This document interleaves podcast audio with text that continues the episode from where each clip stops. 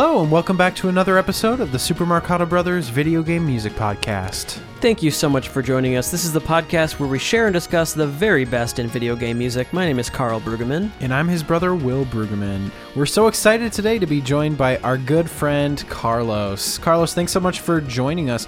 Carlos, you're actually the host of another podcast on the Marcato Brothers Network called Heroes 3. Yes, I am. Uh, I host the show with uh, Matthew and Marty, your brother, Yeah. and uh, we've been having a ton of fun with the show.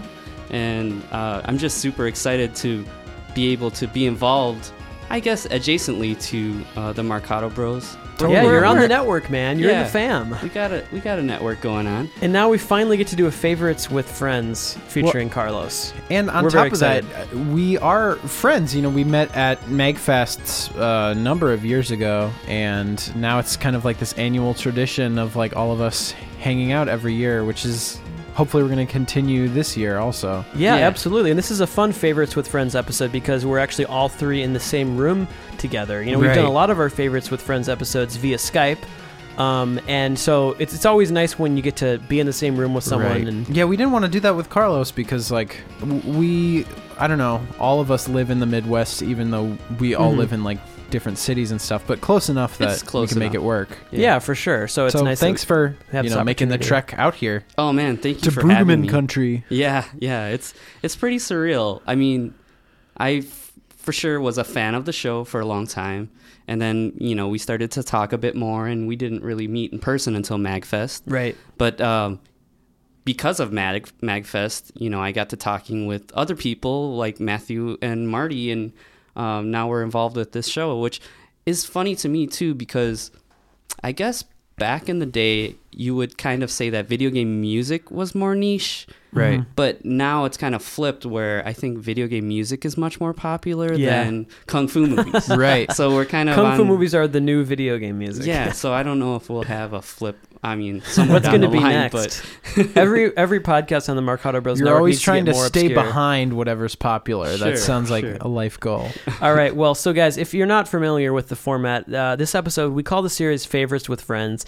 Today's episode is "Favorites with Carlos." So Carlos brought in a list of 16 tracks of video game music that have some sort of special connection to him, whether it's his history of video gaming, maybe a really important piece of music from a really important game, maybe something lately he's been really into. It kind of depends on on the person, but these episodes our guests basically bring in a full playlist of tracks and we talk about uh, their relationship with with this music. So it's a little bit more of a personal a look at you know how this music has has affected someone. So so Carlos, what's what's your approach today as far as the, the tracks that you brought in?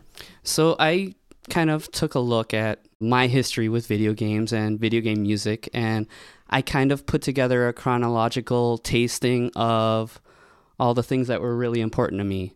And I had to Oh, wow. start with uh, Street Fighter 2 because it's such a cornerstone of my life. Well, and you're uh, Cool. as we were talking earlier, you know, before we started recording, uh, fighting games are like a huge part of your life and something that you're really good at. Yeah, it's kind of been a constant in my life for a really long time. Uh, I kind of, I grew up in the '90s, so I kind of lived in the arcades for a lot of the time, Mm-hmm. and um, that was the era of fighting games in the Yeah. arcades, and Sure. uh, I met a lot of people through that, and I've learned a lot about myself. I guess you know Mhm. how you an- analyze things in life, and I just I I enjoy fighting games. I'm. Is this going to be an emotional episode? Are you gonna No, Are you gonna no. cry again? but I mean, you guys want me to talk about myself, right? So, you know, I would go to the arcade and put my quarter up on the machine, and Mm-hmm. you know, fighting games are very, I guess, in that way, they're very personal because Yeah, Yeah. for you're sure. playing against somebody you don't know if you know them or not, and maybe Mhm. you'll grow to know them, but um, yeah, it's a very important part of my life. Well, we're going to start things off with a track you brought in from Life Force. So, why did you start things off with Life Force today? Um, the reason that I picked Life Force and the track following is when uh, when I was a kid, my brother and I we got a Nintendo, and we kind of would get um, our systems. I guess like when there would be a price drop, Right. You know, so um, I kind of feel like my parents, maybe my mom, like there was like a sale on a type of game. So Mm. uh, outside of the Mario Duck Hunt that everybody would get, Sure. we also got uh, Life Force, and uh, nice. yeah, so it kind of was a good start, I guess, in a video game music sense Mhm. because I got those uh, sweet Konami sounds in my ears. Yeah, classic soundtrack. Yeah. So th- this is the NES version of the Salamander arcade game. Right, right, right. Which Miki Higashino composed, Mhm. and um, there's a different selection of composers for the um, for Life Force, but they use the same material. Absolutely. So what track are we starting off with today from Life Force? It's called Meteorolite. It's the stage two theme. very cool. Let's take a listen to this from Life Force.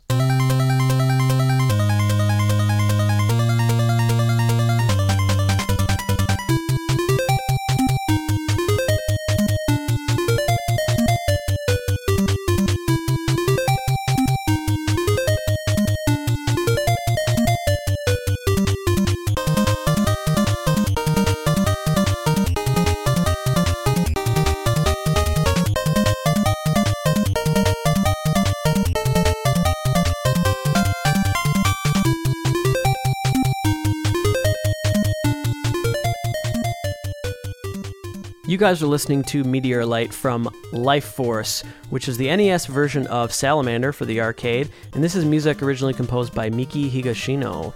Uh, yeah, this is an absolute classic. Uh, I, I didn't know this from this exact title, but we we've definitely have played this uh, on the podcast. It's probably been a while.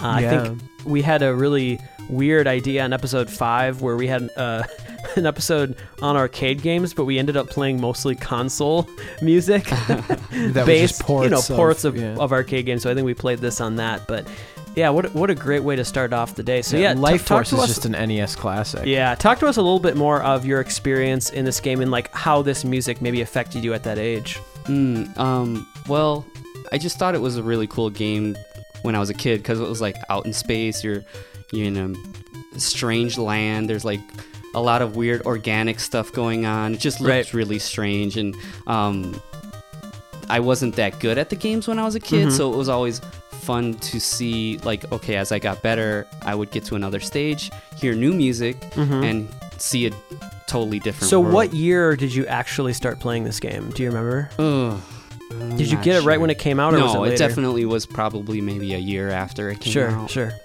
But that's still pretty young, I imagine. Yeah. Oh yeah. Yeah. Do you have any memorable experiences with the music in particular?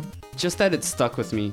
Uh, this and the next game that Sure. we're covering. Well, let's let's do that. Let's go on to the next game. So it looks like the next game we have is another Konami classic, and this was released the same year. Is that right, Carlos? As, as Yeah. Life Force. Mhm. So this is Castlevania 2: Simon's Quest.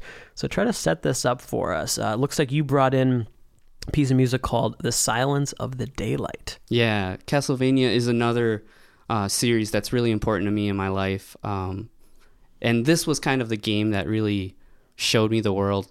Uh, I actually, my cousin had the game, and he brought it over by uh, our house, and just seeing it, like Simon's Quest is notoriously a bad game, Right. and it kind of punishes you. But the things that I liked about it are things that I like about games still to this day. So they kind of drop you into an open world, and um, Castlevania series always has a, like a lot of like these kind of horror tropes and Right. these universal monsters. So seeing all these cool things, just like in Life Force, uh, you know, seeing these like alien like creatures and brains with eyeballs on them attacking you, like It all these sparks your crazy things. imagination. Yeah, for sure, for sure.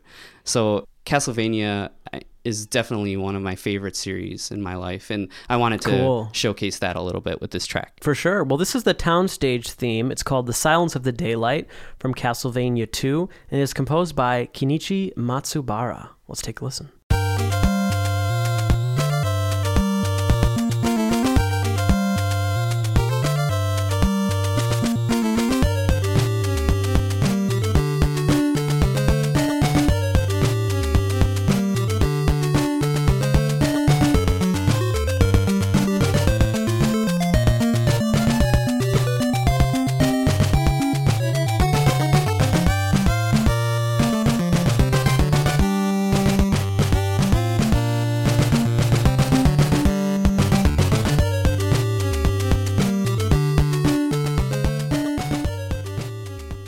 A classic track. It's been a while since I've listened to this one. I forgot how much this one grooves. It just has a really great groove. You know, not not to mention that really devious classical melody, Right. Which feels like something out of an old horror film. But it's just what makes it video game music is that it's so much more funky than than kind of the music that they're trying to send up. Right. It's like a dance party. Yeah, that that final sort of turnaround section feels um, harmonically very rock centric, you know, with these kind of like power chord types of harmonies. This- but yeah, it's much more groovy, laid back, and funky in terms of the But doesn't this aspect. also really remind you of this tone that was established in the first Castlevania game? Sure. Yeah, that's what I'm so amazed at actually with the NES Castlevanias is to me there's a really consistent style and a really consistent sound. Yeah. But it's actually really specific and hard to describe. Um, it's something I noticed when I was doing like the Dr. Acula thing cuz to me that sort of started off as like a quasi Castlevania tribute. For sure. But I found that um, it's actually a really specific combination of things Mm-hmm. to kind of nail the Castlevania thing. And so I, I sort of transitioned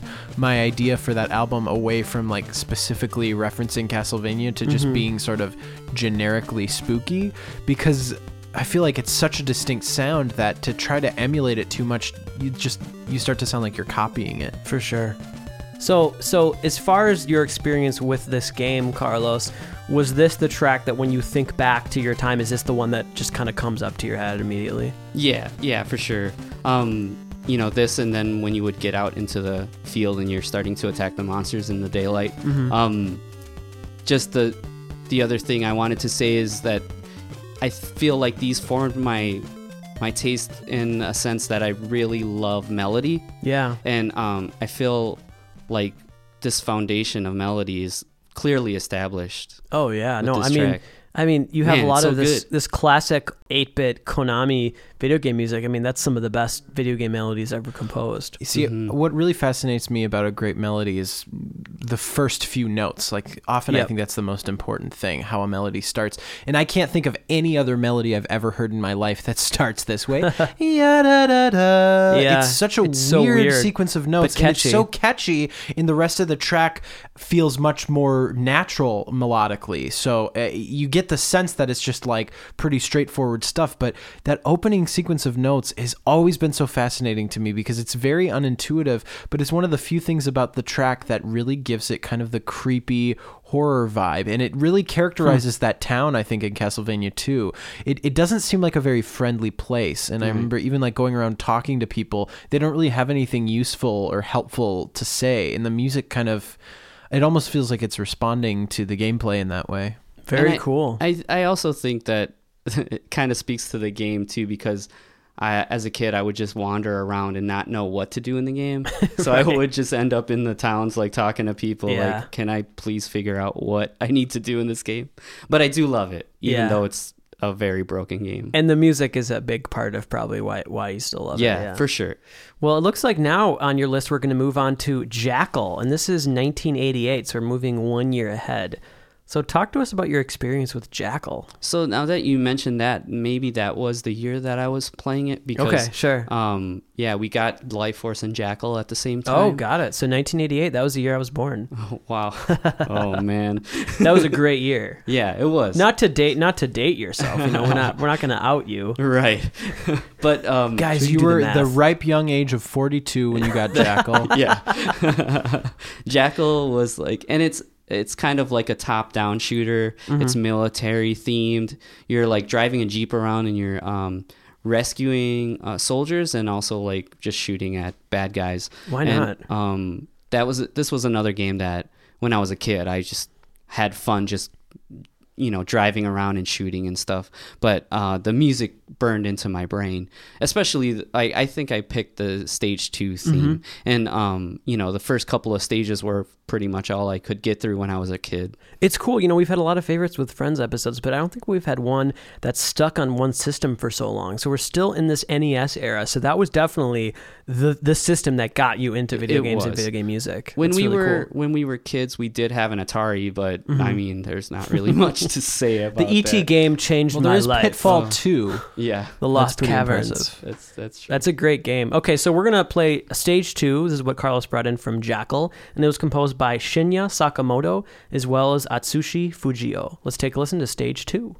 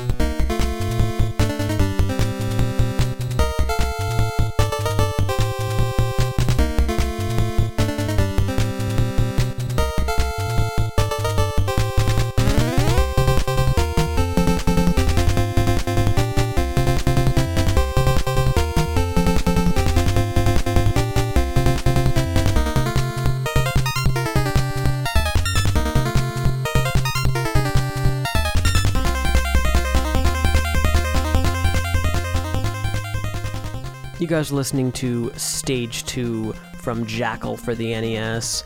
Um, and this is also another Konami game. And this this first composer, Shinya Sakamoto, um, did a lot of other great work from games that you probably experienced at this time as well. I'm also seeing that name also on Life Force, um, as well as, probably some other games. Like, let me just read the list of Shinya Sakamoto titles. Let me know if you played any of these growing up. Uh, Nemesis, Quarth, Blades of Steel, Snatcher, uh, Falsion, uh, obviously Life Force, Rush'n Attack, Yeah. King Kong 2, Stinger. King Kong 2, Ikari no Megaton Punch. That's actually a really cool It- soundtrack. It's a really good soundtrack. Yeah. Um. Yeah. I was, and I didn't realize it, but I was a big and you know like Konami fan. So yeah. um, yeah, Nemesis is a version of Gradius. I Mhm. think it's like a localized version of Right. it. So I definitely played that.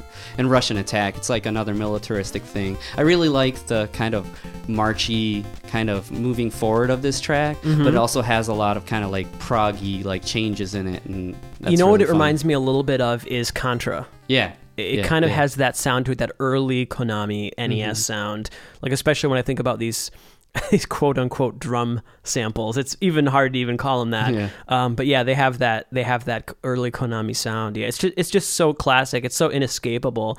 It, it is music that I I don't really I don't have much an interest to listen to it on in any other arrangement. Like I don't want to hear a remix of this. Like Yeah. I can't escape the sounds here. You know, it's like you can't separate them from me. Mm-hmm. Mm-hmm. I don't know if, what you think about that. I really love the triplets and the melody, uh, and I think part of the reason why that's so charming is the fact that it is on the NES. Hearing that ya da da da da Right. ya da da da, and when you know you can tell that the rest of it's it so is in like a duple, you know, groove. That that was kind of a difficult thing for them to actually do. Well, I'm excited because we're going to move on to a title that has definitely been a little bit lacking on our podcast. And we did feature something in our most recent Overdue episode, but this is Mega Man 3.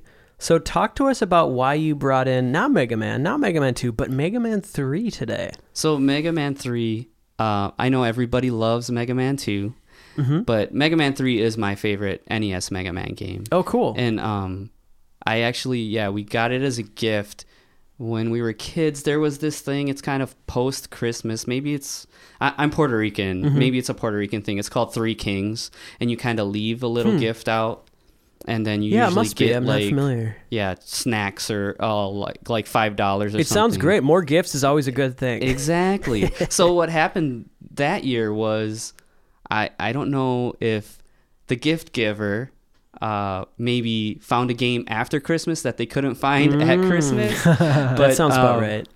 Just that year for Three Kings, we got Mega Man Three, and I could not Three believe megas. it.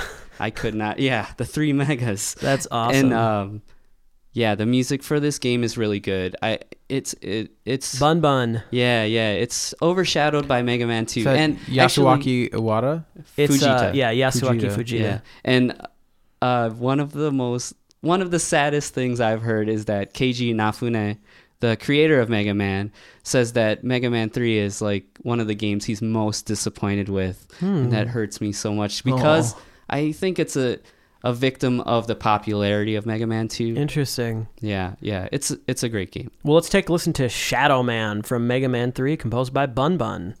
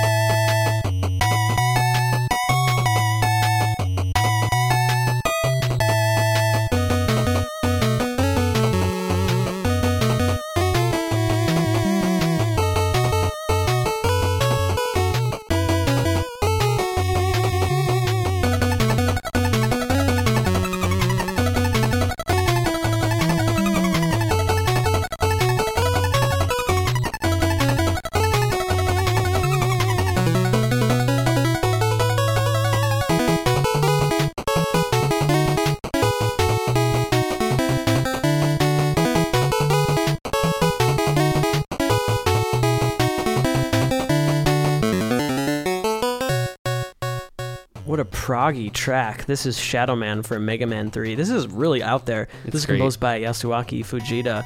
Yeah, so why'd you bring in Shadow Man? Um, I just Yeah, this this song gets Those into my harmonies are bones, man. It's so good, so good. It's Um, very dissonant in a way. I was considering Snake Man because Yeah. but you guys had played it recently, Right. So, um, but honestly, I love the whole soundtrack. Have we ever played? Do you know, Carlos? Have we ever played Shadow Man on this podcast? I don't I think we have. looked before the show and I didn't see it. Wow, because we played a couple on that Mega Man episode in season one. We played a couple Mega Man three Right. tracks, but yeah, it's it's very much been lacking uh, on this show. You know what's interesting to me about the Mega Man games is that it seems like every single game has different composers, so it was really hard for them to establish a signature style. Yeah. And I think just for me personally, I so resonate with Takashi Tateishi's music, and those melodies are so classic to me that like no other Mega Man game is able to like I don't know reach that same level to me, because I no other Mega Man game was composed by him, so that's why. And when they're also going for such different things, like that was Mhm. such like driving straight ahead like rock. In um, this actually it reminds me a little bit more of what Manami was doing with the first title. Mhm. Mm. Yeah, I can definitely hear that. There's a lot more zaniness and craziness to Mega Man 3 than there definitely was in, in Mega Man 2. And there's a sense of spunk and, and, like sense of humor that Mega Man 3, the music. I feel like Man in 3 terms of tempo and rhythm, like this p- as a piece of music is almost more fit for a Mega Man game than like the rock stuff because Mhm. it's not like Mega Man runs very fast. No, not and at a lot of the stages are these sort of static screens. I picture climbing up ladders and you know hopping across little platforms and stuff. And so I feel like the tempo and pace of that track is really perfect for Mm. a stage in Mega Man game. hmm So now we're moving on to the year 1991, which was obviously the same year that we heard uh, that play-in track from Street Fighter 2, but also uh, you have Super Castlevania 4. Good pick. Yeah, it's a game that uh, we owned, and I love that game a lot. It's basically a remake of the first Castlevania game, Mm-hmm. But I mean, it looks nicer. And uh, some people are critical of the gameplay, but Mm-hmm. uh, you can't argue that the soundtrack is amazing. So what did you bring in from Super Castlevania 4 today? Um, I believe it's uh, Treasure Room, and um, I the reason I picked it is it's, it's very different, and um, it kind of showcases the kind of thumbprint of Super Castlevania 4 to me, and um, going back, you know, I, I was talking to you guys earlier about other people bringing tracks in about their Mhm. history with games, and I kind of wanted to pick stuff that other people didn't pick, Yeah. but it still represented me really well. Very cool. Well, it's also cool that we get to see uh, one particular series, Castlevania, see the evolution of that for you as, as a fan of video games. So let's take a listen to the Stage 9 BGM, which is Treasure Room from Super Castlevania 4, composed by Masanori Adachi and Taro Kudo.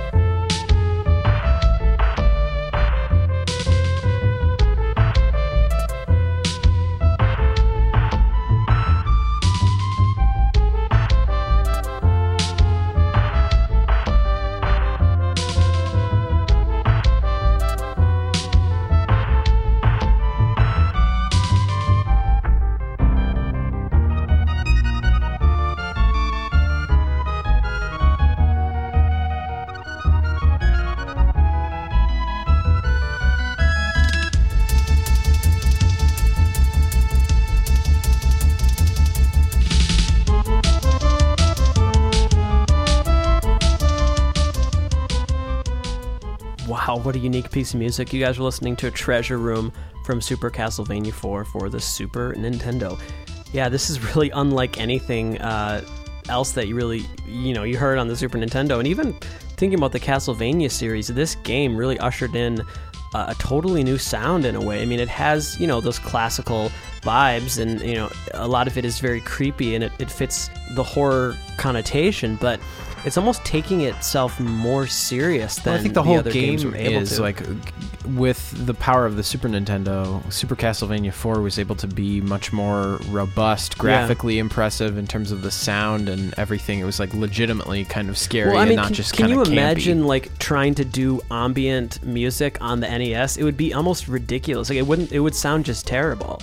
You know, so this is a, a way that you know this some of the ambient tracks and Super Castlevania 4 really hold up really well. I think today. Yeah, this track showcases some of the things that you see a lot in the soundtrack. There's a lot of upright bass. There's a lot of like kind of low register pianos. A lot of echoey sounds. Yeah, it's Yeah, uh, harmonically very.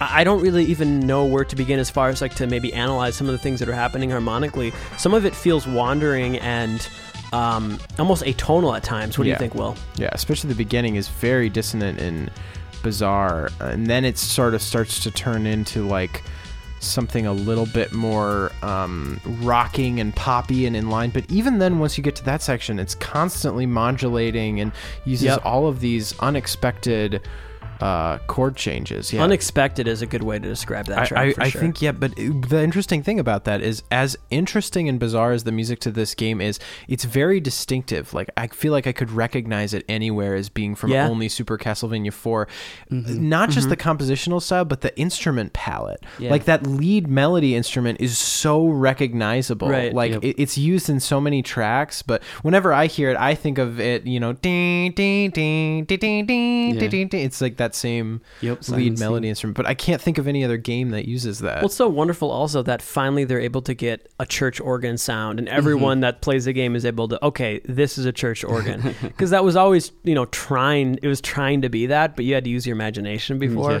Now you're actually, I mean, that's just, just such a great way to, you know, emotionally heighten this experience. So, really quick before we move on to the Mm-hmm. next one one of the things that i remember as a kid was i had one of these kind of handheld like tape recorder oh, dealies and Mm-hmm. what i actually would do is i would hold it up to the tv and record tracks like off a sound test did That's you guys awesome. do anything like that ever Um, I mean, not I with the I'm- tape recorder. I mean, the, I would definitely be interested in that. I probably didn't have a portable tape recorder to do that, but I would definitely like have a video game on just for the music. Like Mm. I remember there was one time when I was drawing and I turned on.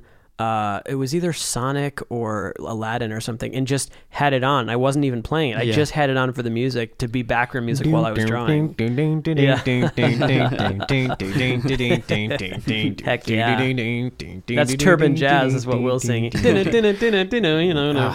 Yeah. Oh, we got to play something from that in the Marcato band. That's ridiculous. Sorry to no it's fine that. it's fine that's this is what i was looking for because I, I definitely have memories of like being on my school bus and just like listening to my little cassette of, That's so Yeah. cute. I Something love I, I have a memory when I was young. Carl made me like a little mixtape of video game songs, Oh, and it had awesome. stuff from Mario and Sonic and all this stuff on it. awesome Yeah, Yeah, for sure. great.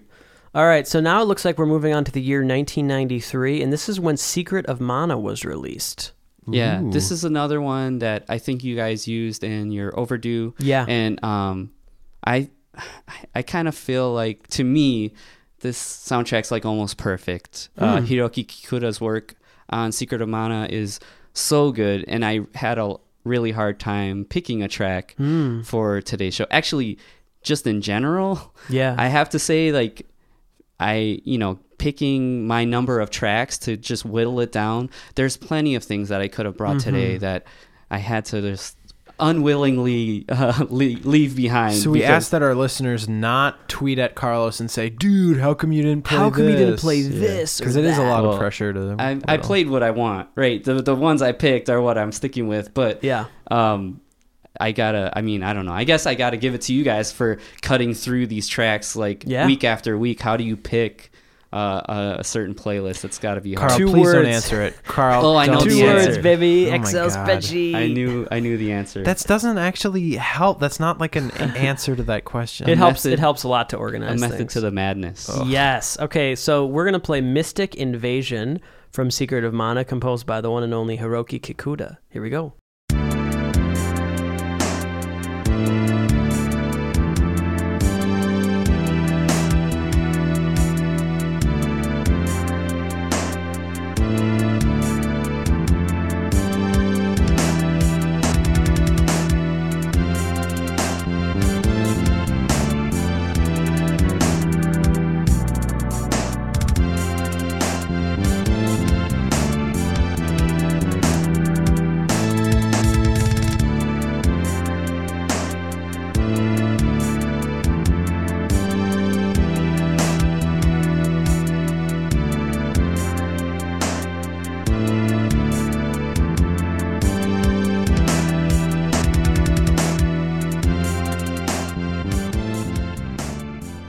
Guys are listening to Mystic Invasion from Secret of Mana, composed by Hiroki Kikuta.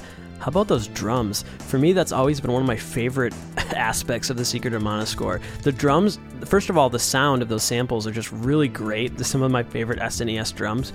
But the part, like the part writing, is like really expressive, and it really feels like you're listening to an actual drummer just kind of let loose. Mm-hmm. And especially that those really fast, almost like bordering on blast beat kick drum patterns that you're hearing are just really gnarly. That's for me. That was the the highlight of this track. And the drums were a factor in me picking the track today Okay. because I knew that it would be it'd be something that you'd appreciate. Yeah, I definitely appreciate that. I'm not sure what I feel about the actual um, harmonics of what's happening with like the bass and the and the chords. Uh, it's very wandering, but for me, yeah, the drums is what kind of drew me into this. What about you? What what what are some of the things that you uh, really dig about this track? Um, well, I guess the atmosphere, but it's tied to playing the game because that's like when you enter a temple area, Mm. and it, it definitely pulls me back to playing that game back then. Um, Cool. Uh, the soundtrack itself is very fusiony, very kind of world music uh, going on. It's it's really good. Kind of I- like Chrono Trigger in that way, also. yeah, I, I do feel like people do hold Secret of Mana pretty highly Yeah. when it comes to Super Nintendo soundtracks, but it, it's always kind of maybe like third or fourth in the list, like behind like the Final Fantasies and Yeah. like Chrono Trigger and stuff like that. But I'm- it's really good. I'm curious for you, Carlos, because like I think one of the great um, things about RPG music of that era is I think it was able to be more narratively focused musically as opposed to other genres of video games at the time. Um, and I think that's especially like the Square RPGs were so great at that. What are some specific memories? You mentioned that this happens when you go inside the temple in Secret of Mana. When you think of playing the game, what are some experiences and memories that you have that are specifically related to music? Oh, to the music. Hmm. There is a couple of moments in the game where the soundtrack takes a pretty drastic turn. Um, there's one that kind of uses it's very creepy tone song, and it uses like a gamelan like kind of bell Right. Sure. sound. And then there's also a song that kind of almost is like uh, it's like one of the final boss fights, and it's almost like an industrial sound to the song, which is very different from the rest of it. Musically, those are the things that kind of jump to my mind right away. But um, other than that, like I said again, the the kind of I mean, not that I knew it at the time, but the very kind of jazz fusiony style of like chord choices in the game are really some of the things that I appreciate the most. Yeah, no, absolutely, and that and that is one thing that sometimes I kind of, especially back in the day, I would mix up Secret of Mana with Chrono Trigger because they both have that jazzy sensibility to them. If you think about both of those scores, but now that I've you know had years of of studying and listening to video game music, it's funny that I ever did that because they're so different and when you think about the, the styles of those two composers, very different. Um, and so, yeah, I'm glad we were able to focus a little bit more on the Secret of Mana today because, yeah, that's something that that's that's definitely another soundtrack that we haven't done a spotlight on it, and we we probably should at some point. I you mean, think? if you ask me, I say yes. do you think there's a there would be enough tracks to flesh out an entire? Yeah, just Playlist. uh, yeah.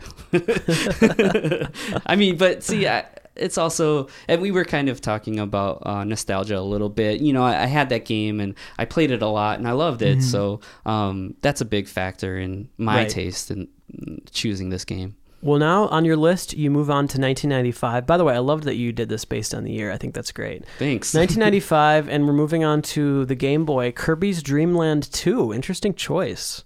Yeah. Um, my brother had a Game Boy, and we had uh, Kirby's Dream Land, the first game, and we played that a lot, and I really liked it, and I liked the music a lot.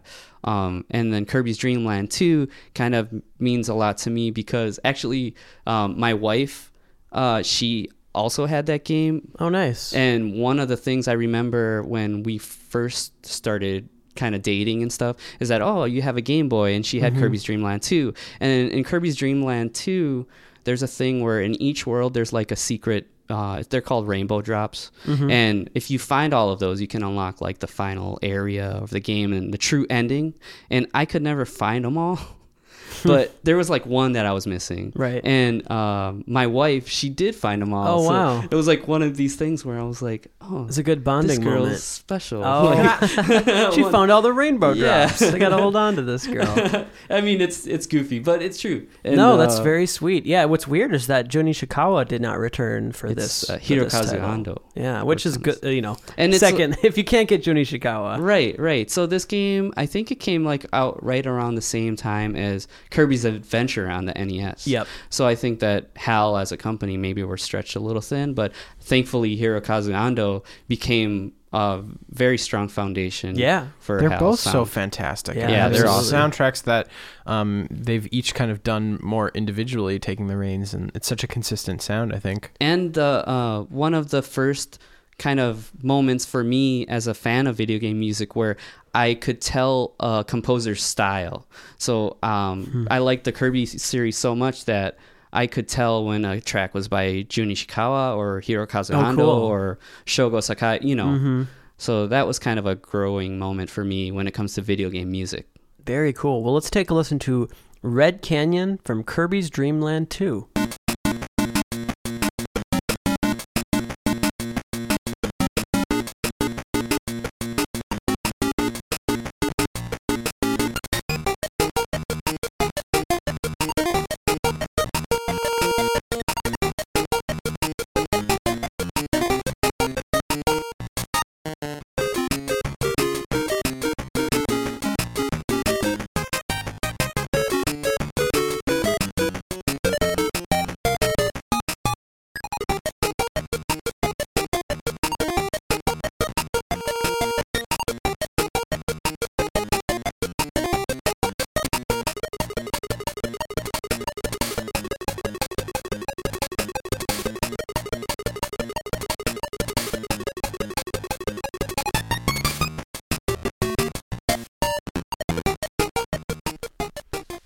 This is adorable. You guys are listening to Red Canyon from Kirby's Dream Land 2 for the Game Boy, composed by Hirokazu Ando, and also Tadashi Ikegami worked on this as well.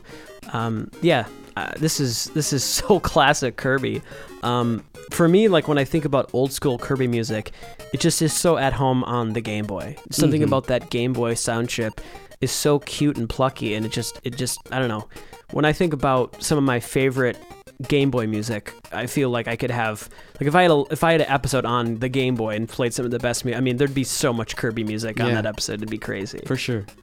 Something that I love that happens in this track is um, uh, there's this sort of chromatically descending jazzy B section, and the way that he's able to return to the loop and sort of keep everything within the same key is that uh, chromatically descending idea modulates up like I don't know, like a fourth or something, or even like a tritone, and like to a really distant key region, but then it sort of you know keeps descending back down until we get to like the fifth of the original key and then it gets back into the loop. It's it's great because it does two things.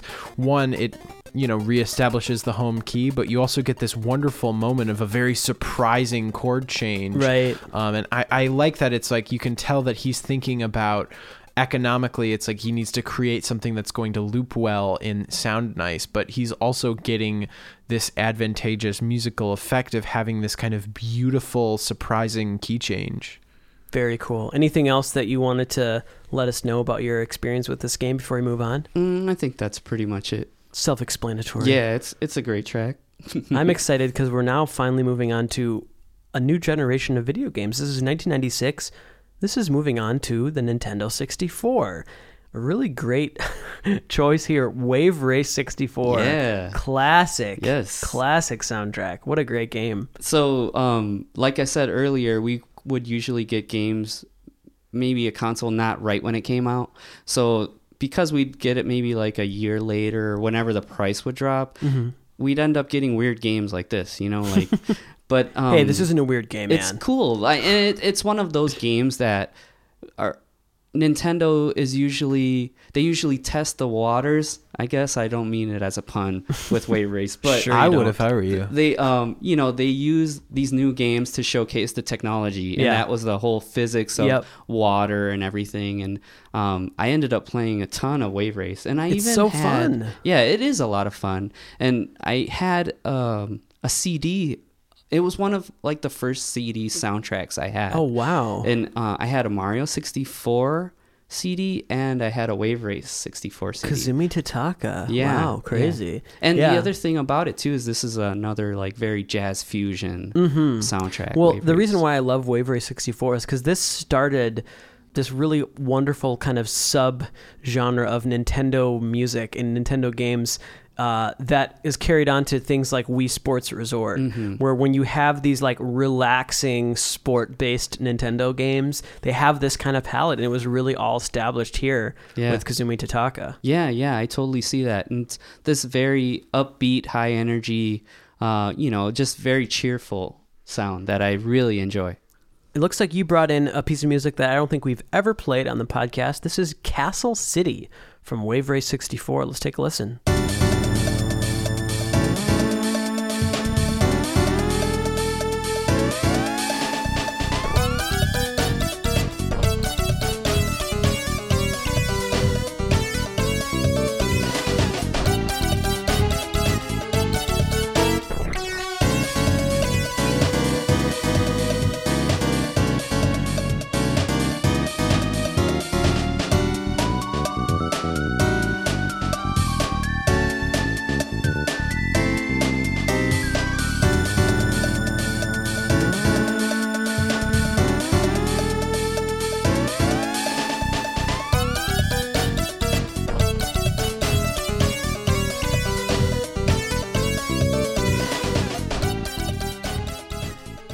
This is the jam. How have we not played this? This is Castle City from Wave Race, composed by Kazumi Totaka. It's so classic.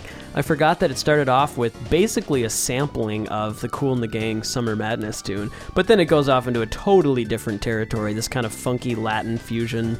The bass writing here is just phenomenal. Yeah, this is a track that I totally forgot about. This is amazing. It's hard to say it's an exact quote because it's basically just like a synth line that keeps ascending up an octave. There's no doubt that he was he was Yeah, calling back yeah, Summer definitely Madness there. influential. very well known track, but yeah, this God, this is the best. It's yeah, it's fun stuff. This man. might be my favorite of the day so far. Oh, great! That's great.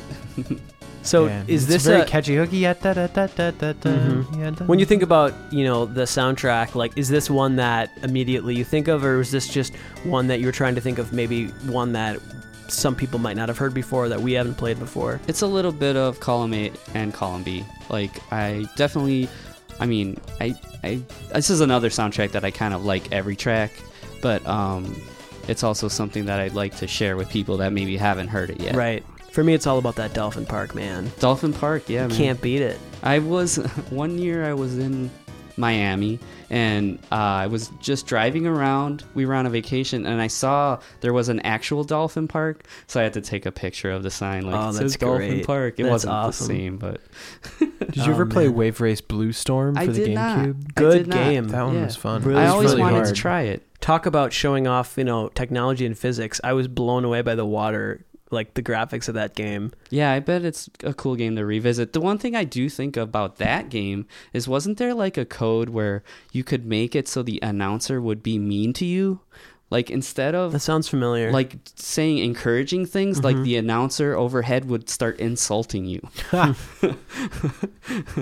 never tried that. Cool. Well, now it looks like we're going to move. We're going to actually stay in the year 1996, and we're going to move on to technically this would be an arcade game. I think it was also released for the PlayStation, I believe. Street Fighter Alpha here. Yeah, and the track that I picked is f- from the arranged soundtrack that was featured Nice. in the PS1 version. Very cool. So uh, I didn't have a PlayStation right away. Man, I'm sounding really poor in this episode. I'm not poor, I swear. But um, Times have changed, man. yeah, there was a place nearby where you could go and uh, it was like a video rental place, but you could go and play consoles there. Sure. So I remember um, before I was able to play it at home, I would go to this place and um, play Street Fighter Alpha. And um, To be fair, I mean everyone was poor at that age. you oh know, sure, teenager. right, right. It was like, what you can ask for, right?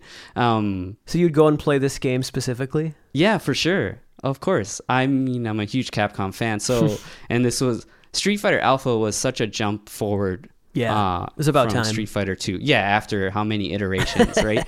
But um, the one thing that I realized is that with PlayStation 1 games and a lot of games from that era was that they had the music on the disk. Mm-hmm. So you could take the game and play it in a CD player. So when I did that with Street Fighter Alpha, like I was like, oh, I can just listen to the soundtrack whenever I want. And um, Score. The thing that I also love about Street Fighter Alpha is that they took the Street Fighter soundtrack, the the, the energy of Street Fighter, but then they made it jazzy. And it was something that I didn't expect and I didn't appreciate at first, hmm. but I learned to love it. Now, as a fan of jazz it's- fusion, yeah. It's my favorite stuff ever. Well, I'm excited that we get to play a track by one of our favorite composers on the podcast, Naoshi Mizuta. How fun is this? Let's take a listen to Chun Li's stage from Street Fighter Alpha.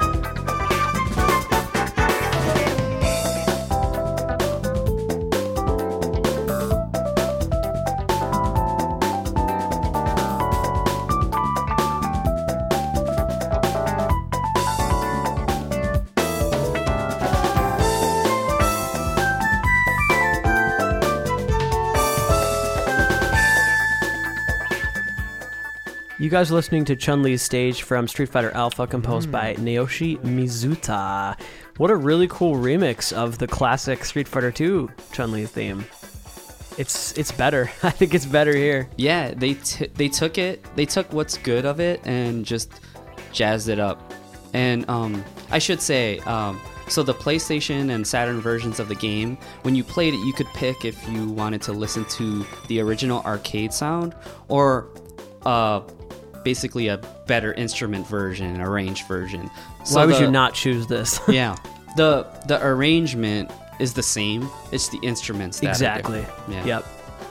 Yeah, so that's very common. You know, when we say the word arrange, a lot of times in video game soundtracks, that's a term used to mean that all you're doing is you're taking the same basic music and you're playing it with better Mm-hmm. performers or real, real musicians and stuff like that. So, yeah. Different from how the fact that this is basically this piece of music is an arrangement. is an arrangement. It's an arranged arranged. Mm-hmm. It's a double arranged version. All right, so now we're going to move on to a couple years in the future to another fighting game, The King of Fighters 97. Talk about another series that has been neglected on Yeah, yeah, you guys, come on. But hey, we did didn't we also Yeah. play that on that episode? That's why it was We funny try. that We uh, try. a lot of the tracks that you guys played on that We're on our overdue like, episode. stuff that I really liked. That overdue episode was secretly a Carlos episode. so what what are you playing from this? um, we're playing a track called Bloody, and it's the theme. So in King of Fighters, there are teams in the game that you pick. So you pick a team of three characters, and each care each team is either they hail from a certain country or they have a certain theme. So this is the New Faces team. So these are new characters that just showed up in '97, and um, Very cool. Yeah, it's uh King of Fighters is another series that I ended up liking a lot, and it has its roots in that whole Red Book audio Mm-hmm. thing that I was talking about. Because King of Fighters '95 came out on PlayStation One, and that has a really good uh, range. And actually, Yeah. all the arranged soundtracks for uh, King of Fighters on the PlayStation One era are super good, and '97 is no exception. Awesome. Let's take a listen to Bloody New Faces team theme from King of Fighters 97.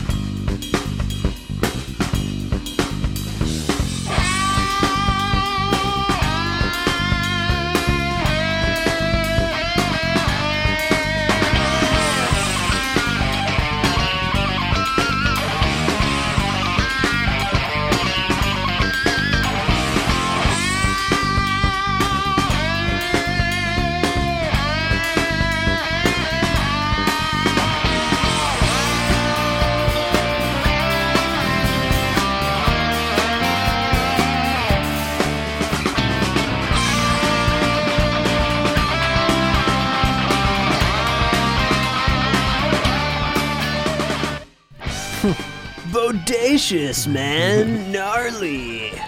Carlos, what are we listening to and who's responsible for this? So this is uh, Bloody, the New Faces team from King of Fighters 97, and the sound team is called Shinsekai Gakkyoku Zatsugidan, which Very basically translates to Neo Geo Music Group. Mm-hmm. And um, there, uh, yeah, this was also a case where the PlayStation version, like I said, had an arranged soundtrack, and this is the arranged version of the original theme. I don't want to hear the original. Yeah. I just really don't. And, and I remember when I was researching this series a little bit to include on our overdue episode. Once I heard, once I found the arranged version, I was like, "This is this is what it is." you Yeah, know? they're really good. It was really hard for me to whittle down one Mm-hmm. track from this era to pick for the show. for sure. Well, good choice. This is really cool. I've never actually heard this before. Mm. This is bodacious. Let's just listen to a little bit more of this. I really enjoy the interplay between the bass, the drums, and the guitar. They're all kind of slightly doing different rhythms and they line up at certain times, but the times when they don't line up is, is really interesting and particularly funky. Um, I don't I'm not to be honest, I I'm not sure how I feel about that actual quote unquote melody that drown. it's kind of annoying to me. That's all I don't know. I I love the rhythm section of what they're doing, Yeah. but I kind of wanted to mute that guitar. really, I I rather liked it. oh, interesting. Yeah, it was it was something. It, was, Um, it was interesting. Yeah, and I feel like uh, the sound of King of Fighters over the years is very jazzy. I would say Mm. that this track maybe doesn't represent that as much as the rest Mm. of the soundtrack does, but regardless, I really like the track. All right, so now we're moving uh, forward one year to 1999, and it looks like you brought Ridge Racer Type 4. Hmm. Interesting choice. Yeah, this is a, a game, and I guess this kind of goes into when I started to get into import games. So Mm-hmm. um, I had a PlayStation eventually, and I was able I saved to, up all my all my paperboy money. Yeah, I was able to modify it so I could play import games. And Whoa. one of the games that I got, I, I did stick mainly to fighting games because the language barrier made that a lot easier. Right. And um but uh Ridge Racer 4, R4 it was a game that I got. I, I don't remember if I got it from a friend or if I bought it myself. But um the soundtrack's very good and there's a lot of uh, really fun stuff and i wanted to pick a track from this game to represent that Very cool. Well, you brought in Naked Glow from Ridge Racer 4, composed by Kohta Takahashi. Let's take a listen.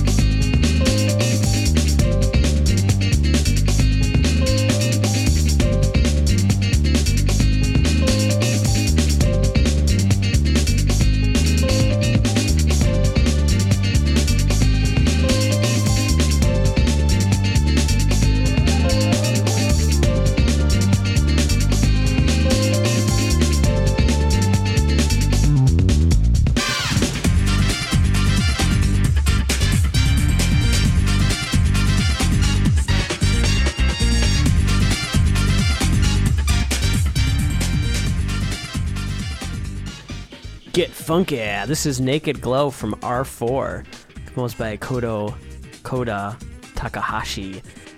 Wow, this is a really cool discovery. I've never heard this before. I'm really grooving out to this. It's you know what? It's like I just love Japanese composers because it's like this isn't jazz or jazz fusion. It's Japanese jazz, Yeah. jazz fusion, which is so much more catchy and groovy and just I don't know. Something about it is just more palatable than like if you would listen to a music of this similar genre by a non-Japanese composer. It's mm. just not going to have the same level of cheesy goodness. I just, oh, I just eat this stuff up. This is Will. What are your thoughts on this track? I, I totally agree that this is like right up your alley. Like if I were listening to this, you would probably be the first person that would come to mind. But It's so yeah. I really love the era. I guess of this track. I love um, the drum part. It's really active and Yep. groovy, and that kind of brass sound. In general, the production just has a real attitude to it. That And the chord I- progression is like. very mysterious. Yeah, it's that kind of like half step back and forth thing that um, is really effective and great. Happens in a lot of video game music for sure. super cool pick. Yeah, is is the rest of the soundtrack kind of like this? Dude, you're gonna love it. You gotta check out the soundtrack. It's really good. It's very, it's very 90s. Mm-hmm. It's very, um, I would say jazzy, almost R and B in a lot of ways. I love it. Yeah, there's a lot of good tracks in this soundtrack. It kind of reminds me of some of the later like Gran Turismo stuff, like some of the menu Mhm. kind of chilled out menu music of that series as well. yeah, yeah, yeah. Man, it's crazy that there's a lot of really kind of chill fusion music for racers because that's not what I would think of if I was like scoring a racer. You'd think you'd want to do rock or like something really energetic and fast paced. Where this is energetic, but there's something like really chill about it. So where where I think that comes from is that in Japan, a lot of the like the formula races, like the real like races, um, I don't know why it is, but um, bands like Casiopea and T Square really gravitated towards that, and they would make Yeah. themes for these. And I feel like those really influenced a lot of the composers that were working on racing That's games. cool. So like yeah, games like Daytona USA and Gran Turismo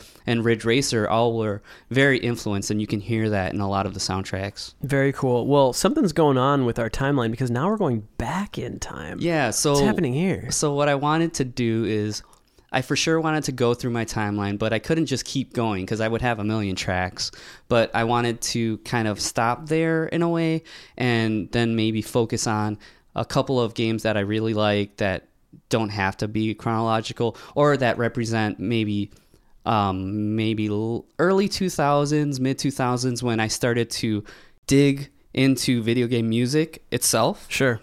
and trudge up stuff that maybe I never played or or I I didn't know about. So one of the things that I have is um, there's a game called Star Cruiser Mm-hmm. and the composer I I feel like maybe you guys played a track or two. Yeah, yeah, I Oh, think we have. um, so Toshiya Yamanaka is a composer Mm-hmm. that I've fallen in love with, and he's amazing, and I love all his stuff. And uh, Star Cruiser is the first soundtrack that I found from him when I was digging into the internet and discovering an unknown world of video game music. Mm-hmm. I forget what was the track that I picked. This is To the Distant Cosmos. Oh, great! Yeah, so that I believe is like the end ending song for the game, and it's wonderful. Let's take a listen to this from Star Cruiser.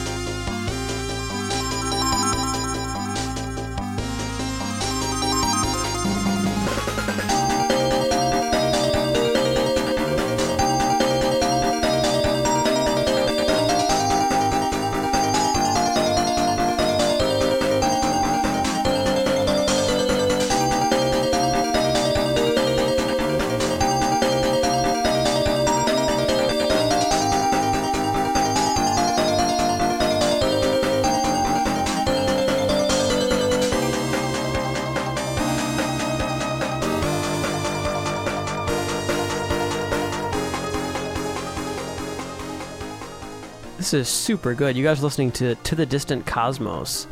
This is composed by Toshiya Yamanaka. This is from the game Star Cruiser. Getting some vibes of like Hikoshi Hashimoto here.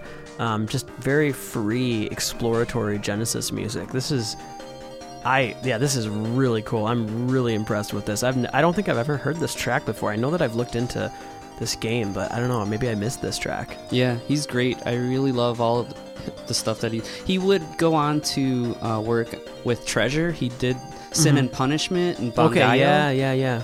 Um, but yeah, finding this and I mean, obviously you can see from my timeline that I was definitely on the Nintendo side of things, so I missed out on a ton of stuff. Sure. And um, I honestly, growing up, I didn't appreciate the sound of FM synthesis. Right. And uh, as I started to dig in and learn, you know, doesn't matter. It's the composer that's Well, it's really interesting, what makes things work. You But know? yet you were Very able to appreciate the NES sound, which is Yeah, in, yeah, in some know. ways more primitive. but That's there's also like the whole thing about nostalgia too. Right.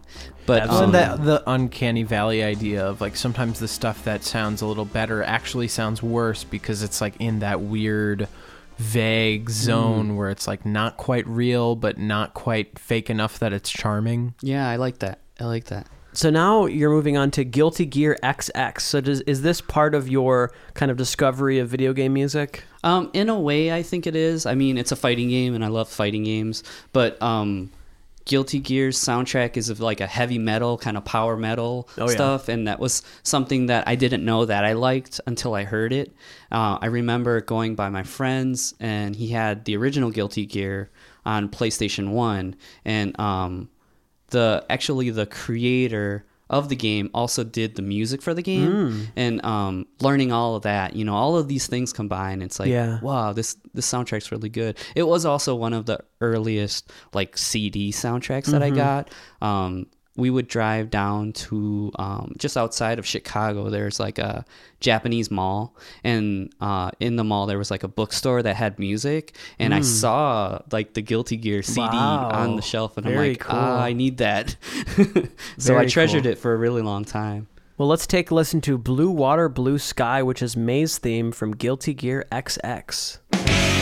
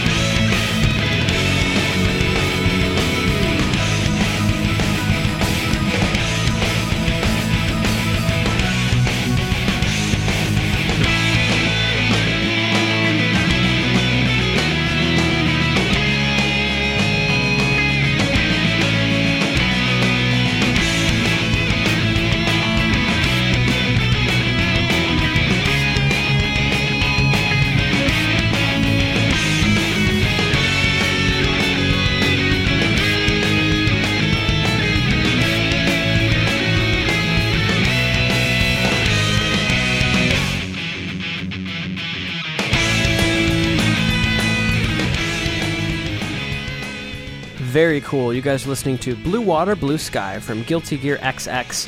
So, Carlos, what system was this on, and uh, what composers are responsible for this? Um, this was on the PlayStation 2, and I know Daisuke Ishiwatari, the um, the creator of the game series. Sure, yeah. he's involved with this soundtrack. Yeah, also well. uh, looks like Koichi Seiyama as well. thank you, thank you. Very cool. Very similar name to Koichi Sugiyama, but it's not not the same person. Right. One of the things I love about this song is those uh, harmonized guitars. Oh yeah, so just. Yeah. like makes you feel so good. Yep. This is a very triumphant. I like the intervals track. of the melody. Yeah, da da da. You know, I like Mm-hmm. melodies that kind of um, they're just kind of hitting these chord tones that are more spread out, especially like roots and fifths in a melody. I think that can be really powerful. Yeah, this is a great I track. think the, the the feeling behind the song too, like it makes me feel happy. Actually, this song is in a playlist that I have that I use when I go running. Ooh, a workout mix. Yeah. can see that. Yeah, this is great. I just It there's also a lot feels like of- it's at that right tempo where if you're running, like you could run right to the beat of it Yeah. without You're having to be bringing in a lot of like fast. you know real performed, you know, fleshed out either rock songs or jazz songs. It's it's a real treat to hear this real performance. It's- Yeah, one thing we have to say is like one of the reasons that why I think, um, I mean, I always knew that even before we met you that we would all really get along, is because for years on the podcast, Carlos would like recommend these just killer Yeah. tracks to us, stuff we'd never heard before. ever. Whenever Yeah, we'd like- have listener show and tell, we'd be like, "Who's this guy Carlos Oh, that no. just keeps sending in this awesome stuff?" yeah, just I crazy. just- I'm trying I to really, think of I really enjoy sharing music, and I Mhm. really like uh, hearing people react to finding new music that I Yeah. think they'll like. No, there is so much good stuff. It's- you know what I- I, it's also all getting love is, like, jumbled now in my There's head. such a I think of like a Carlos sound whenever we do like you know something and I uh, do some know- like obscure I do know for a fact Game you were the first person. that's really groovy and like you were the first person to show us "Bless You Boy." Yeah. which means you were the first person to introduce us to Yasuki Yasui. Which that's just phenomenal because we're just so in love now with with that composer and his music. So Right. And I mean, just like, you know, I shared it with you, I found it through someone else, you Mm-hmm. know? So it's just great that video games, uh, the music as a, as a whole can just not only show people new stuff that they didn't know, but Right. they can open you up to new genres that you never thought you'd like. Well, now we're going to move on to the second to last on your playlist. This is La Mulana. Talk about this. So La Mulana is like probably one of my favorite games of all time. Um, you basically play it's kind of a Metroid Castlevania style game, and you play as kind of an Indiana Jones type. And it's an indie game. It came out around 2009, I believe, 2011. Thank you. And um, it's brutal. Actually, it's very punishing. Oh wow. Yeah, so um, it's not the easiest game to get into, but uh, I like that genre a lot. And um, I should say, yeah, like I didn't put like Super Metroid or uh, Symphony of the Night on here, but those are some of my favorite games of all Sure. time. And this definitely follows in those footsteps. And um, I just really like to tell people a lot about La Mulana, so I'm kind of selfish cool. in bringing this in today. Yeah, it's interesting because I recognized that that title and I had to look it up. But this was actually featured in a listener show and tell episode. Uh, not this track, but this game. Uh, John F brought in a track from La Mulana as Oh, well. well, that guy's cool. I don't know who he is, but he rules. All right, so the track you brought in was "Curse of Ocean" from La Mulana, composed by Haruo Samajima.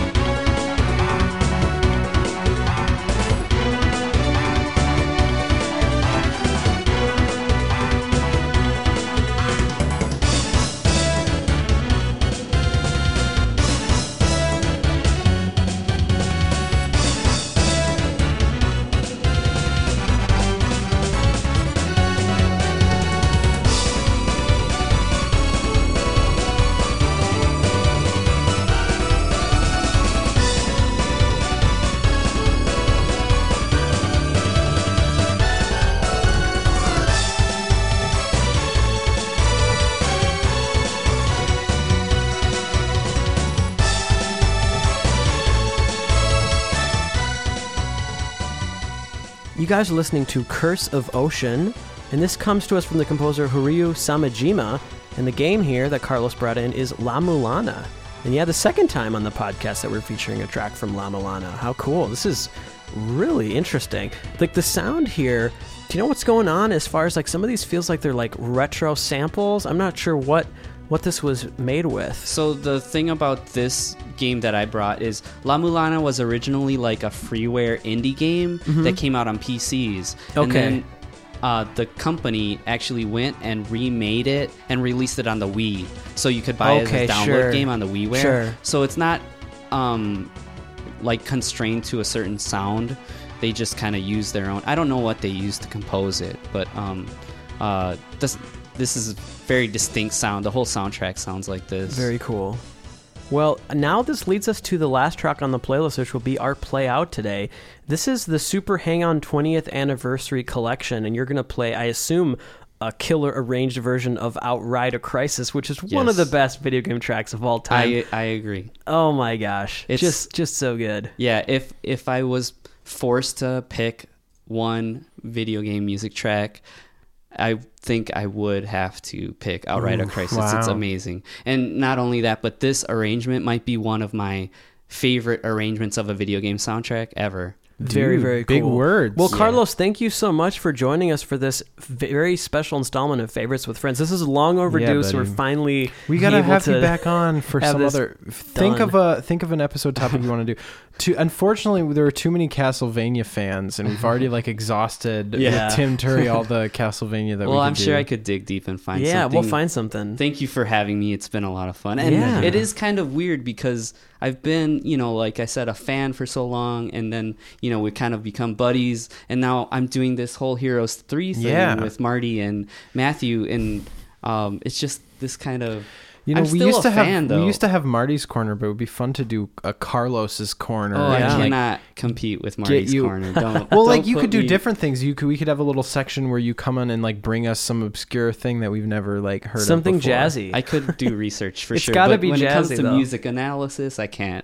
I can't compete with you guys. Come on. Just show us something cool and jazzy. I, and we'll I take it said from in the car today. uh, We we just got back from dinner before this, um, and I said, Carlos, if I die, I want you to like take over the podcast with Carl. And at first, it was kind of the response I was hoping for. It was like, No, Will, I could never do it. And then after a while, I was like, You know what? No, I think I could probably do it. And I'm like, No, I don't want you to take it over. So if If I die, it's done. if Will dies, I'm the first suspect that people are gonna come to. He's the first heir and I- also the I first think, suspect. Unfortunately, you wouldn't be the first suspect. I have a few people that I would suspect. it's really fishy you. because Will took out a podcast insurance policy very recently. But All right. really, uh, thank you guys for having me on. This has been a lot of fun. Absolutely. This was a blast. We're going to play you guys out with this killer arranged version of Outride a Crisis. My name is Carl Brueggemann. and I'm Will Bergman.